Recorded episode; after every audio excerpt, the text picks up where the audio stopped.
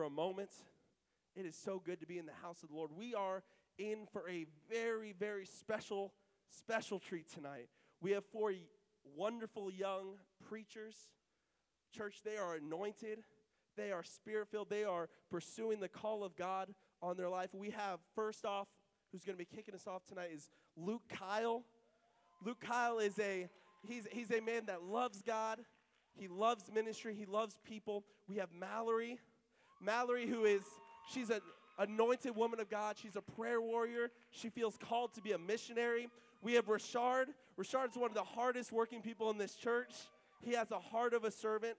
And lastly, we have Chance. And Chance is, man, we love Chance around here. You'll see him doing everything from singing to playing to who knows. You can see him on any instrument up here. But they are anointed. They are powerful. And we ask you tonight that you would just preach with them as they're used by God. Give it up for our first speaker tonight, Reverend Luke Kyle. Well, praise the Lord, church. It's mighty good to be back home from all of my travels around Tennessee. Not the world, though that would be pretty cool. Well, we don't have all the time in the world tonight, but quickly I'd like to say thank you to the ministry team for allowing us youngsters to provide to this great congregation what we feel that God has been speaking to us, and I believe that tonight that we all have a word, including myself, that I have a word for you guys here tonight. Having said thank you, let's quickly get into the word. Pastor was talking about how powerful the word is, and I'm glad he said that because I got a few verses, several, to read from, so let's get into the word. In the 15th chapter of John, starting with verse 1, I did not communicate that to you, sister, I apologize. But we have time, you can get along. Chapter 15, verse 1. It reads, I am the true vine, and my Father is the husbandman, or gardener, if you please. Every branch in me that beareth not fruit, he taketh away. And every branch that beareth fruit, he purgeth it, that it may bring forth more fruit. Now ye are clean through the word which I have spoken to you. Abide in me, and I in you, as the branch cannot bear fruit of itself, except it abide in the vine. No more can ye, except ye abide in me. I am the vine. Everybody say, the vine. The vine. Ye are the branches. That's you and I. He that abideth in me, and I in him, the same bringeth forth much fruit. Without me ye can do nothing. Tonight, with the help of the Lord, I would like to speak on this title, the vine relationship. V-I-N-E. The vine relationship. Here, Lord, tonight, God, we ask that you would come. You are already here, and we're thankful for that. We ask, Lord, that not only myself, that you would speak through each of the vessels here tonight, God, and that the word would be anointed so that it would penetrate our own hearts and, God, seep into our hearts and our minds that we may apply it, understand it. We ask, Lord, in your name, Jesus, amen. Relationships. Something that comes easy to certain people, tricky to others, and seemingly impossible for some, relationships. However, regardless of the difficulty that it might come to you, relationships are something that we all have, something that we have all put time in because it takes time in order to develop one. Symbiosis. The interaction between two different organisms living in close proximation to each other. Most of our relationships that we are aware of and known, for example, our own relationships, are what's known as mutualistic symbiotic. It is in the mutualistic symbiotic category, where two organisms mutually benefit from the relationship. For example, as most will know, the crocodile and the bird, right? The crocodile opens its mouth, the bird comes in, feeds off the food in the crocodile, and then for the crocodile, it gets a clean mouth. A risky relationship, granted, but a relationship nonetheless. The relationship that I would like to talk about tonight is the vine relationship. Not necessarily a relationship defined or talked about with our psychologist today, but it is talked about in the Bible, and that's what I want to get into here tonight. Ever wonder, like I have, why Jesus decided in the Word of God, as we just read in John chapter 15, why he decided to describe our relationship as vine and branches? Why didn't he describe himself as a lion and we as the lioness? Or perhaps as a lord, and we are his lowly servants. Or God could have described himself as a powerful, dominant God who would rule over his creation like a ruthless king would rule over his subjects. Though it be true that God does rule, not saying that he doesn't describe the personal relationship he has with his creation like that, and it's much more intimate. In verses 4 and 5, it reads, "Abide in me, and I in you. As the branch cannot bear fruit of itself, except it abide in the vine, no more can ye," you guys, us, me, "except ye abide in me," as in we need to abide in him as the vine. "I am the vine, ye are the branches. He that abideth in me, and I am in him, the same bringeth forth much fruit, for without me ye can do nothing." Let's quickly take, for example, the grapevines. This is going somewhere, so stick with me. The grapevine. Who likes grapes in here? I love grapes. I love the big, juicy grapes with no seeds in them. Those are my favorite grapes. Okay, the grapevine. Without the vine, the grapes would never grow, right? Do we know basic, botany? Yes. The grapes need the vine desperately. In fact, like I said, it will not live without it. I'm just going to place that in there. It needs the vine for its support, for its sustenance, and for its guidance, because the grapes can never go where the vine isn't and survive.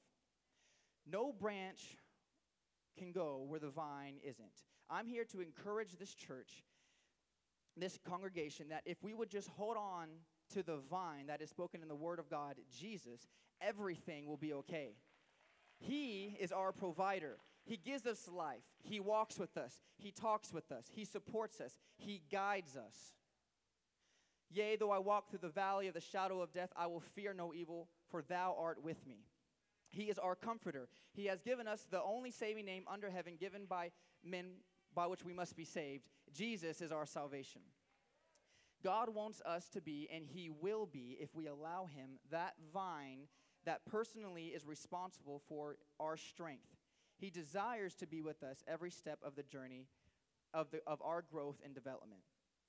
Now, those who have been living for a few years, like all of us, we have experience, right, under our belt. And with that experience, we have experienced a certain measure of loss, perhaps, of failure, of heartache, of pain, loneliness, confusion. Lord, help us. Disparity. And if the word of the Lord hasn't helped you yet, I pray that this will. In the very same chapter, talking about how that is our relationship with God and us the branches, and he the vine, it says in the second verse, in the latter half, it says, "And every branch that he beareth fruit, he purgeth it, and, that it may bring forth more fruit." Now, if you're like me, first thought, purge, right? Purge, to take away, to destroy. That would be kind of confusing. The purging that the scripture is referring to, however, is like unto a gardener who prunes or cleanses his plants. Pruning is the process of cutting away from the plant, that though it's a part of the overall plant, it's cut back so that when it continues to grow, it grows back fuller, healthier, and stronger. Allow me to tell you perhaps another reason why God described our relationship with him as the branch and the vines. It's because there will be times where there will be some cutting, perhaps some hurting, but be encouraged, because as we've seen the plant grow, we will also grow back stronger, healthier, fuller perhaps. Jesus.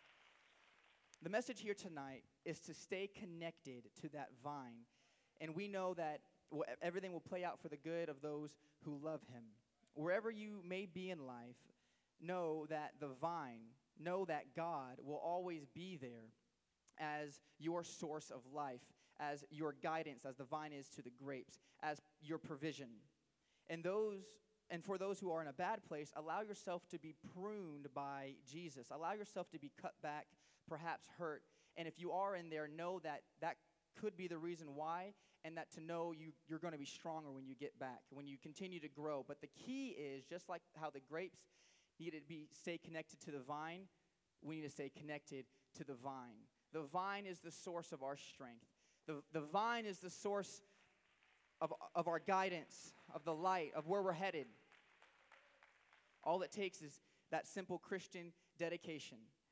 How do you stay connected to the vine? You're reading the word. You're in prayer. You're in communication. You're in relationship like God desires to be. with him.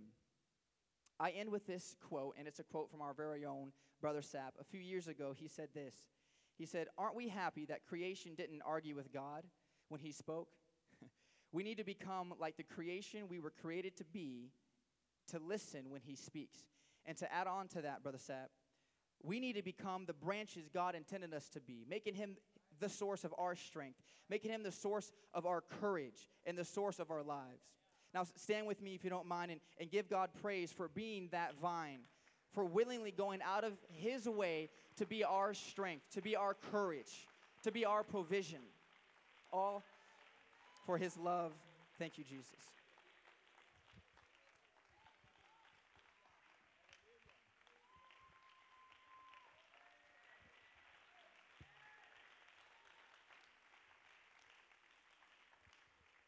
Well, praise the Lord, church. As Brother Kyle was saying, with nerves, I'm very nervous. So when I get nervous, my voice shakes a lot. So just bear with me when I do that. I promise I'm not going to cry. My voice just gets really shaky when I'm nervous. So I wanted, like Luke did, I wanted to say thank you for giving me this opportunity. It's something that's very new to me, and I'm very excited to be able to do it. So thank you for doing that.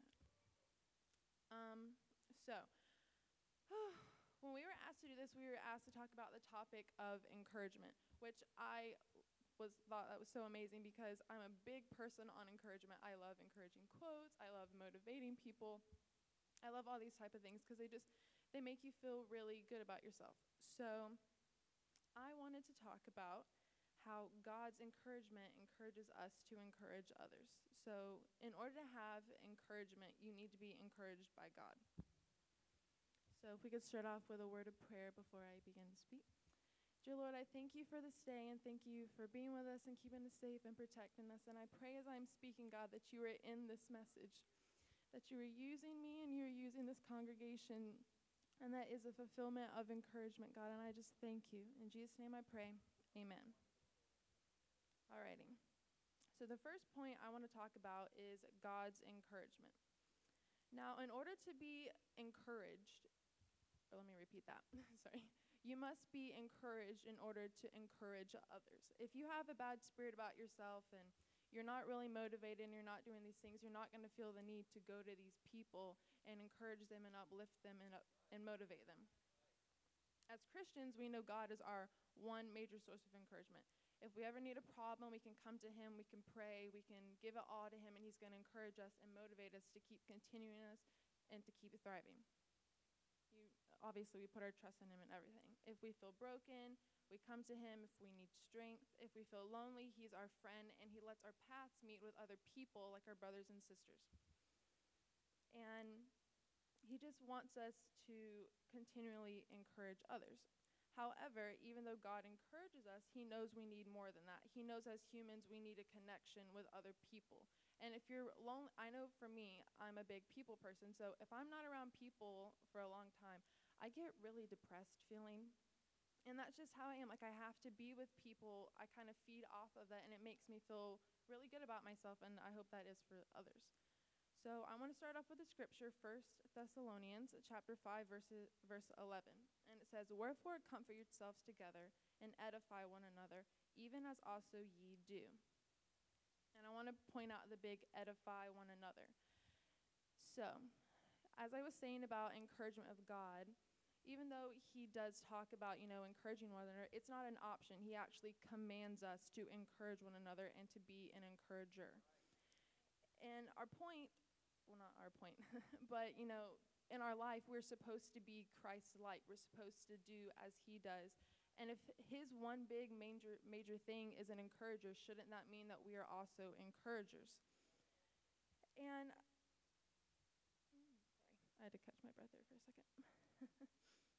God commands us this because he knows we're humans. He knows that encouragement is a way for us to continue. Whenever we feel unloved, unappreciated, or uninvolved, we can always look to him and look to each other. And I was really curious what other people were thinking about the word of encouragement.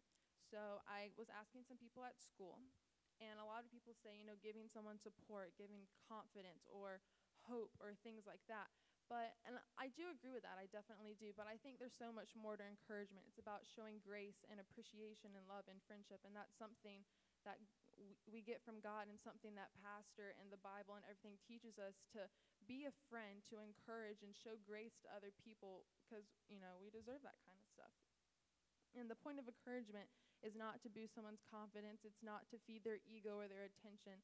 I mean, you can give someone a compliment and say, hey, that's a really nice dress. That's a really nice tie. But it's so much more than that. It's about really noticing things and saying, like, I saw you praying the other day, and I could tell that you were really reaching for God. And I just want you to know that I'm praying for you, and, you know, just really making someone feel good on the inside rather than on the outside. And encouragement should be something that we do not to impress someone. It should be something that's very natural. Like, you should naturally go up to someone, and you see if they're going through a tough time. It's not, oh, sorry, that stinks that you're going through that. You're not going to say that to someone. You're going to say, you got this, you're an overcomer, you're on, God's on your side. You're going to say stuff like that. And it's elementary, I know, but, you know, we're always taught, you know, treat others how you want to be treated. And if you want to be encouraged, you should be the one to go encourage people. If people aren't encouraging you, don't expect them to do it back. And then I want to lead on to how God's encouragement causes us to be encouragers. As a church, we're surrounded by amazing brothers and sisters that are always there. If we ever have a problem, you know, all those kind of things. We have certain aspects that we love of each other and that we notice. However, one thing we should have in common is the Spirit of God motivating us to encourage. When you come into this church, you feel an encouragement. It's a staple part of the church. It should be something that's flowing life and all these things, not tearing someone down and making them feel as if they're not important. And I kind of want to back this up with the verse of Hebrews chapter 10, verses 23 to 25. It says, "Let us hold fast the profession of our faith without wavering, for he is faithful that promised. And let us consider one another to provoke unto love and to good works, not forsaking the assembling of ourselves together as the manner of someone is, but exhorting one another, and so much the more as ye the day approaching." This verse is talking about how you need to show love and good deeds to one another, not to neglect our togetherness. Like, that's a very important thing. In order to encourage someone, you have to be with someone, you have to be together with them, and you have to love them and appreciate them. You know, we're surrounded by Brother Kyle always says that we're the greatest church on this earth, and I do think we are surrounded by some of the best people on this earth, and you shouldn't ignore that. You shouldn't take advantage of people in the wrong kind of way in that sense. So you can have a bad spirit about you and expect successful encouragement, but it's not going to happen if you're coming into this church just expecting nothing. And God didn't give us brothers and sisters to take advantage of in the wrong way. He wants us to be together and to worship him and to love one another. And you never know what your encouragement can do to someone. I know there's been times where I am really struggling and I'm just kind of sitting in the church. And it's not that I'm like wanting someone to come and say, hey, Mallory, like, how's it going? Like, it's nice to do that. But, you know, your point should not be coming to church and kind of just sitting there and acting depressed, you know, like. You shouldn't be coming, I don't know how to word that. Never mind. You never know what your encouragement can do. It's, you know, as simple as I said, you know, going up to someone and saying how much you love them and how much you appreciate them and speaking life to them. And I wanted to kind of point out, you know, how that relates to the church. You know, out in the world, there's a lot of cruel things. There's death, there's pain. There's trials, and sometimes it can be hard to go on. It can be tough. And it's not like we can go through things for one another, but we can be there to love one another and to appreciate one another.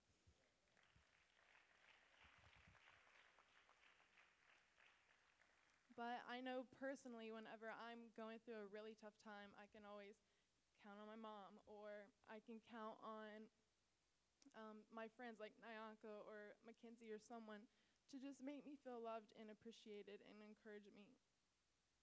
And I kind of want to make the last point with this scripture. It's Ecclesiastes chapter 4, verses 9 to 12. It says, "Two are better than one, because they have good reward for their labor. For if they fall, the one will lift his fellow. But woe to him that is alone when he falleth, for he hath not another to help him up. Again, if two lie together, then they have heat. But how can one be warm alone? And if one prevail against him, two shall withstand him, and threefold cord is not quickly broken. God knows that we can't do this alone. He knows we have to have each other. You know, there's power in multitudes. And I know a lot of the times we hear, you know, about how this building isn't our church, as we the people are the church. And it says if a building can't pray for each other, you know, the building can't encourage each other. The building can't do this. That's all you. That's all us. And we have the power to do that by God. There's power in a church who loves, and there's power in a church who knows how to encourage, and a power who understands the importance of their brothers and sisters being there to stick with them and just to encourage them. So, you know, I encourage you to be an encourager. And just to let you know, I have this quote that I have on my lock screen, which it really motivates me every day to, when I continue doing things. It says, we rise by lifting others. And it's, you know, in order for that to work, you know, you have to be willing to encourage someone and willing to accept encouragement. And we rise by knowing someone is always there, and we rise by encouraging. So I just want you all, you know, at the end of service, go up to someone that you normally don't talk to and say hello, encourage them, you know, about their week, about their day. Ask them if they're going through a hard time to pray for them, because you may not know it, but it can really affect them in a way that you might not expect. So thank you.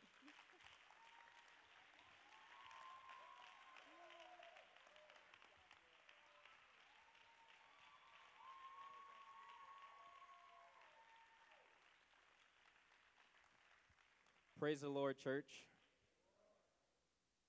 I want to thank my pastor and all those wonderful ministers up there that entrusted me to speak to you guys tonight. These are such wonderful messages that Luke and Mallory have preached to us already. I pray that I will speak to you guys a message that will impact your hearts, that will make you think a little bit. So the title of my message is Encouraged in His Greatness and Glory. And my passage is going to be John 11:1. Now, certain man named Lazarus was sick. He was from Bethany, the village where Mary and her sister Martha lived. Now, it was Mary who anointed the Lord with perfume, oil, and wiped his feet with her hair, whose brother Lazarus was sick. So the sisters sent a message to Jesus. "Lord, look, the one you love is sick." When Jesus heard this, he said, "This sickness will not lead to death, but to God's glory, so that the Son of God may be glorified through it." If we could all pray. Lord Jesus, we love you, Lord. I pray, Lord, that as I speak to the congregation, God, your word would go forth and touch their hearts, oh God, and anoint my lips to speak your word. In Jesus' name I pray. Amen. So there's no secret in the life that we live that we encounter many sicknesses, illnesses, troubles, and even trials.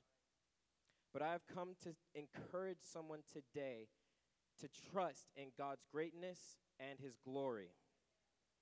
I want to make the bold statement tonight that God has a purpose while you are yet in your trial. There is a reason why you are going through what you are going through. I have noticed in my own life that when we begin to encounter trials and situations, we tend to believe the lie that whatever we're going through is going to take us out. But I've come tonight to let somebody know that your healing is on the way, and your breakthrough is on the way, and that your miracle is on the way. You just got to trust in God and stay encouraged. God has a plan for whatever situation you are in. So stay encouraged when they come, because it's only a matter of time. You can't run from them. You can't hide from them. You can't talk your way out of them. There's nothing that you can do to avoid the troubles and trials that may come. But what you need to do is believe that he is great.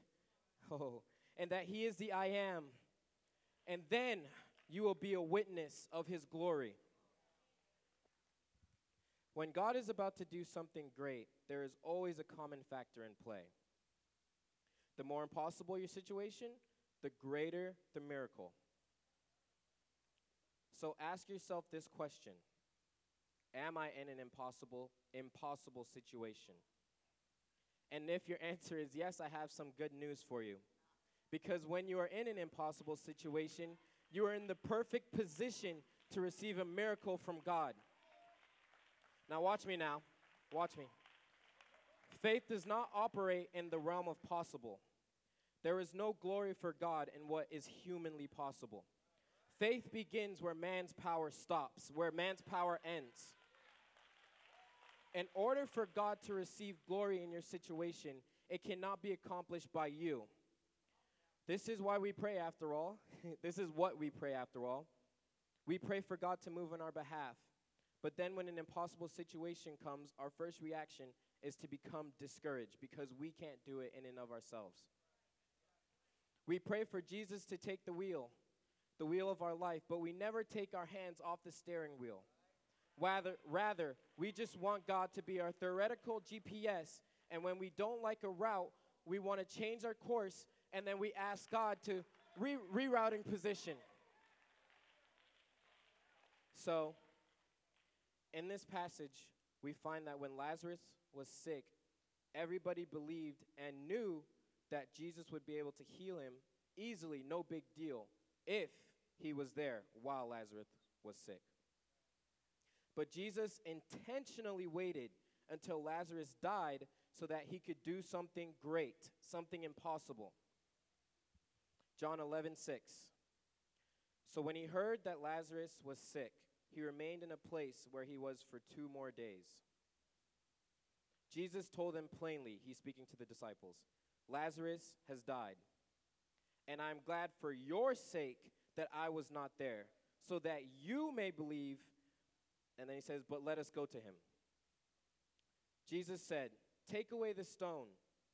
Martha and the sister of the deceased replied, Lord, by this time the body will have a bad smell because he has been buried for 4 days.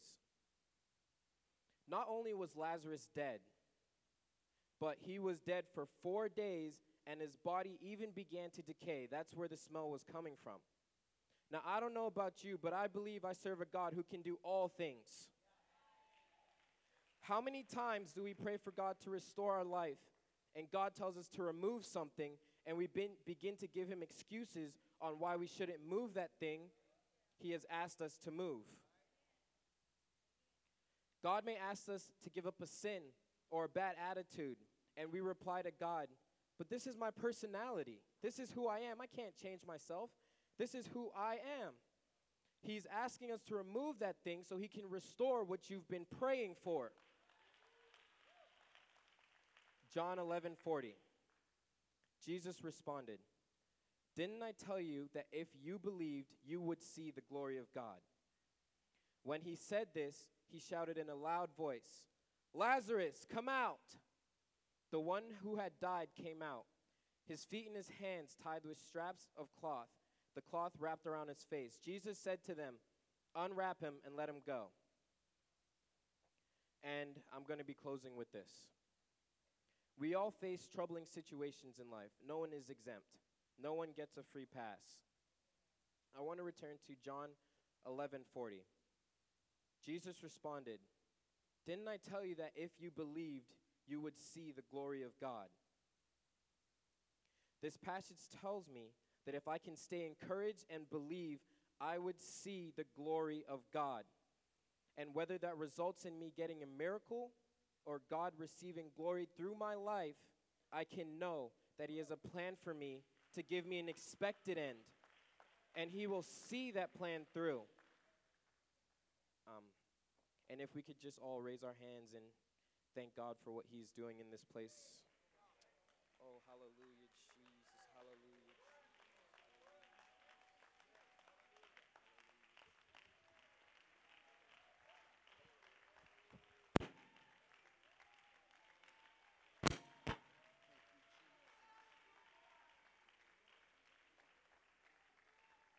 I want to start off by thanking Pastor for this opportunity to be behind your pulpit.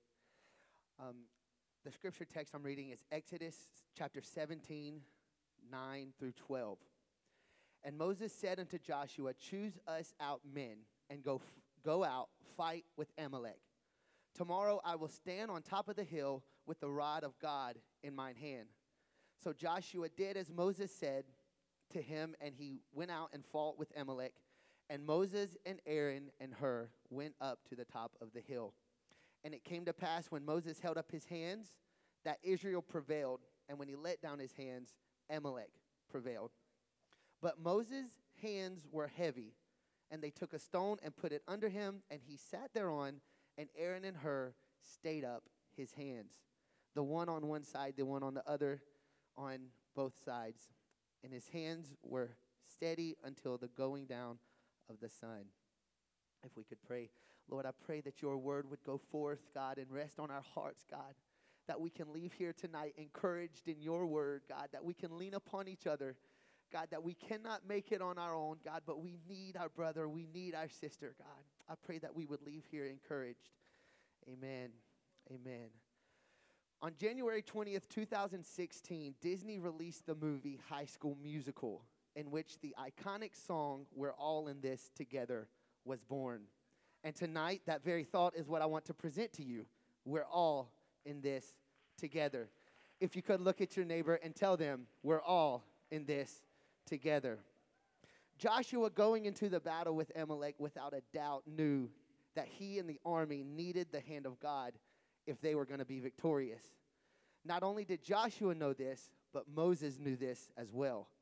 Moses had direct communion with God, so Joshua needed Moses to intercede for him. We see in verse 11 that Moses had his hands raised, that when Moses had his hands raised, the army of Israel was winning the battle. And when he got weak, they began to lose. I want to pause right here and let you know that I don't think it was a coincidence, and I don't think it was just happenstance that the posture of victory for the children of Israel was the same posture as worship. It doesn't matter what you are up against. It doesn't matter what you are going through. Worship, and you will see your way out. Amen. We see in verse 12 that Moses got tired, and his arms got heavy, and got to the point where he couldn't, on his own strength, hold up his arms any longer. That's when Aaron and Hur stepped in and gave Moses the support, the encouragement that he needed to continue to intercede for Joshua and the army of Israel. What I'm trying to tell you guys tonight is we're all in this together. The army needed Joshua, Joshua needed God, God needed Moses, and Moses needed Aaron and Hur. Amen. The men in the army had the understanding that I need this man beside me to protect me. I know that the man beside me has put his life on the line, the same as I have put my life on the line for him. I can imagine myself as Joshua down on the battlefield fighting, being obedient to the man of God, looking up on top of the hill and seeing Moses with his arms stretched high. What the encouragement, the morale boost that Joshua must have felt. As Joshua, I begin to feel weak. I look around at all the destruction around me, all the pain, all the agony that surrounds me. In the midst of the darkest hour of the battle, I look up and the man of God is nowhere to be found.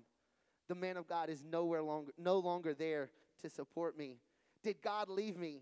Did Moses forsake me? I had almost accepted defeat. I had almost threw in the towel. And we've all been there. You've been there, alone, desperate, just wanting someone to reach out to you, just wanting someone to encourage you. Then all of a sudden I look up and I see Aaron pushing up the rock. I see her carrying Moses over to sit him down, and then they lift up his hands. I have my support system. God has not forsaken me. God has not left my side.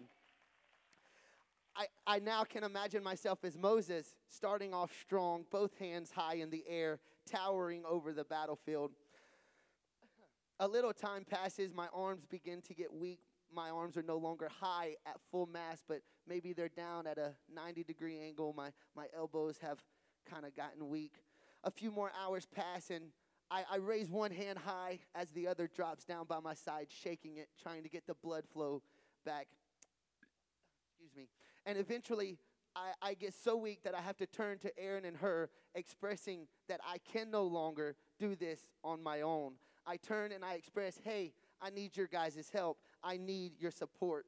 And how encouraging it must have been for when Moses said that, Aaron and Hur rushes to his side and sat Moses down, and Aaron and Hur became the strength that Moses needed to continue. I want you to understand tonight that we need each other. We need God. We need our pastor. And just as much as our pastor, as we need our pastor needs us. He needs our prayers. He needs our encouragement. He not only needs to hear our problems, and he not only needs to help us, but we have to lift him up as Aaron and Hur did with Moses. It's a full circle, guys. I need you to understand that we're all in this together. Encouragement, I looked it up for an accurate definition. I found that there are three simple definitions of encouragement. One, the action of giving support, confidence, or hope. Two, persuasion to do or to continue to do something.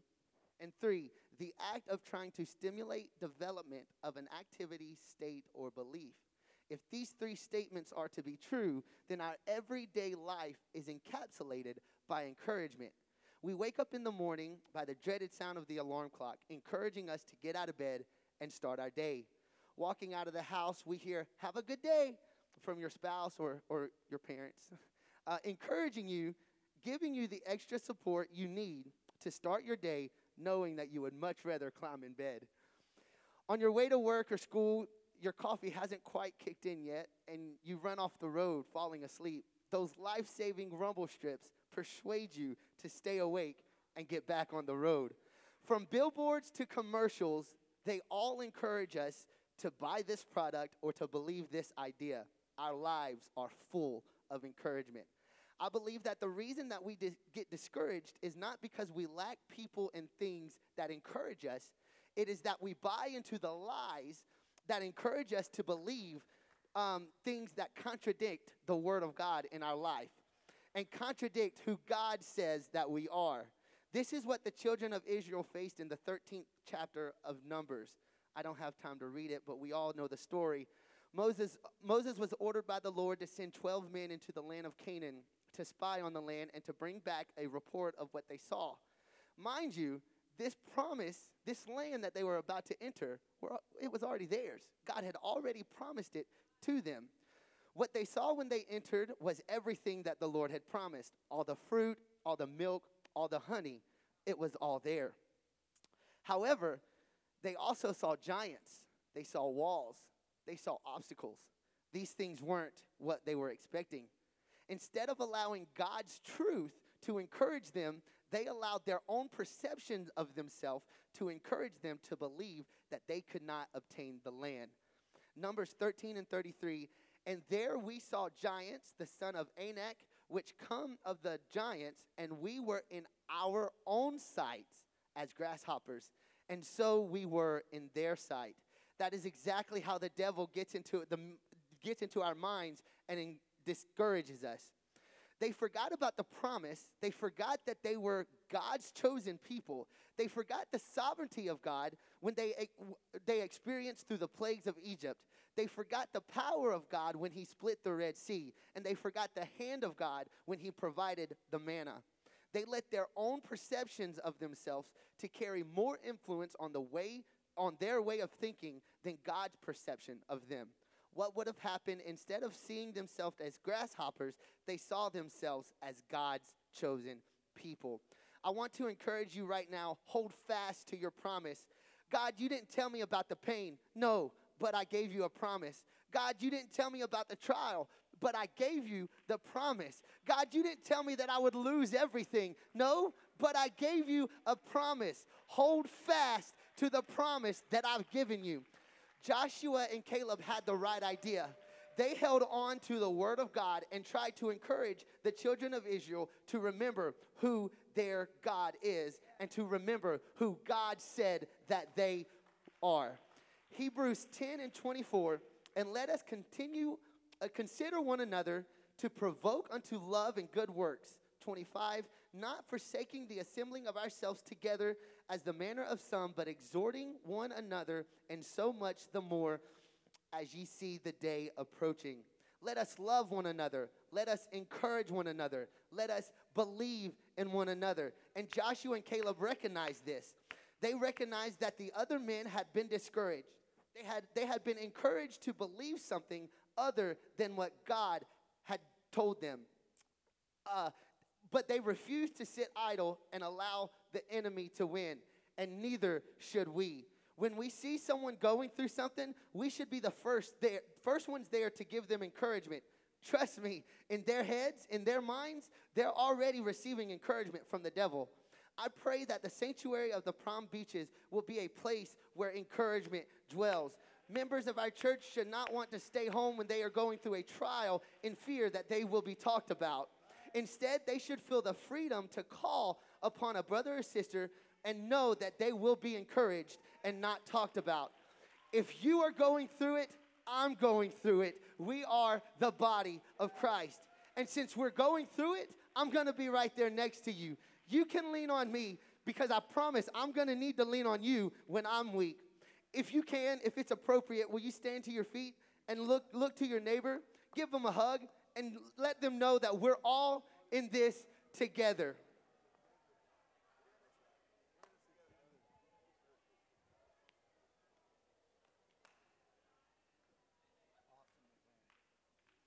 Let's give praise to the Lord right now. Father, we glorify your name. We bless you tonight. Thank you for the word of God. Thank you for the word. Thank you for the word. My. Well, we were blessed here this evening.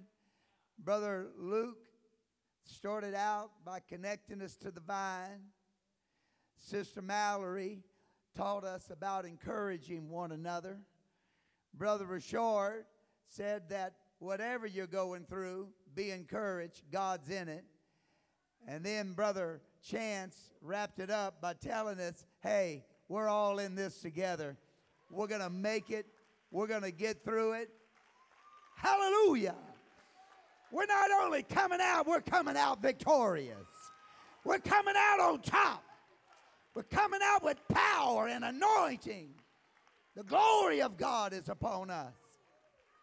My Lord, have mercy. One more time for these young men, young lady. Thank you.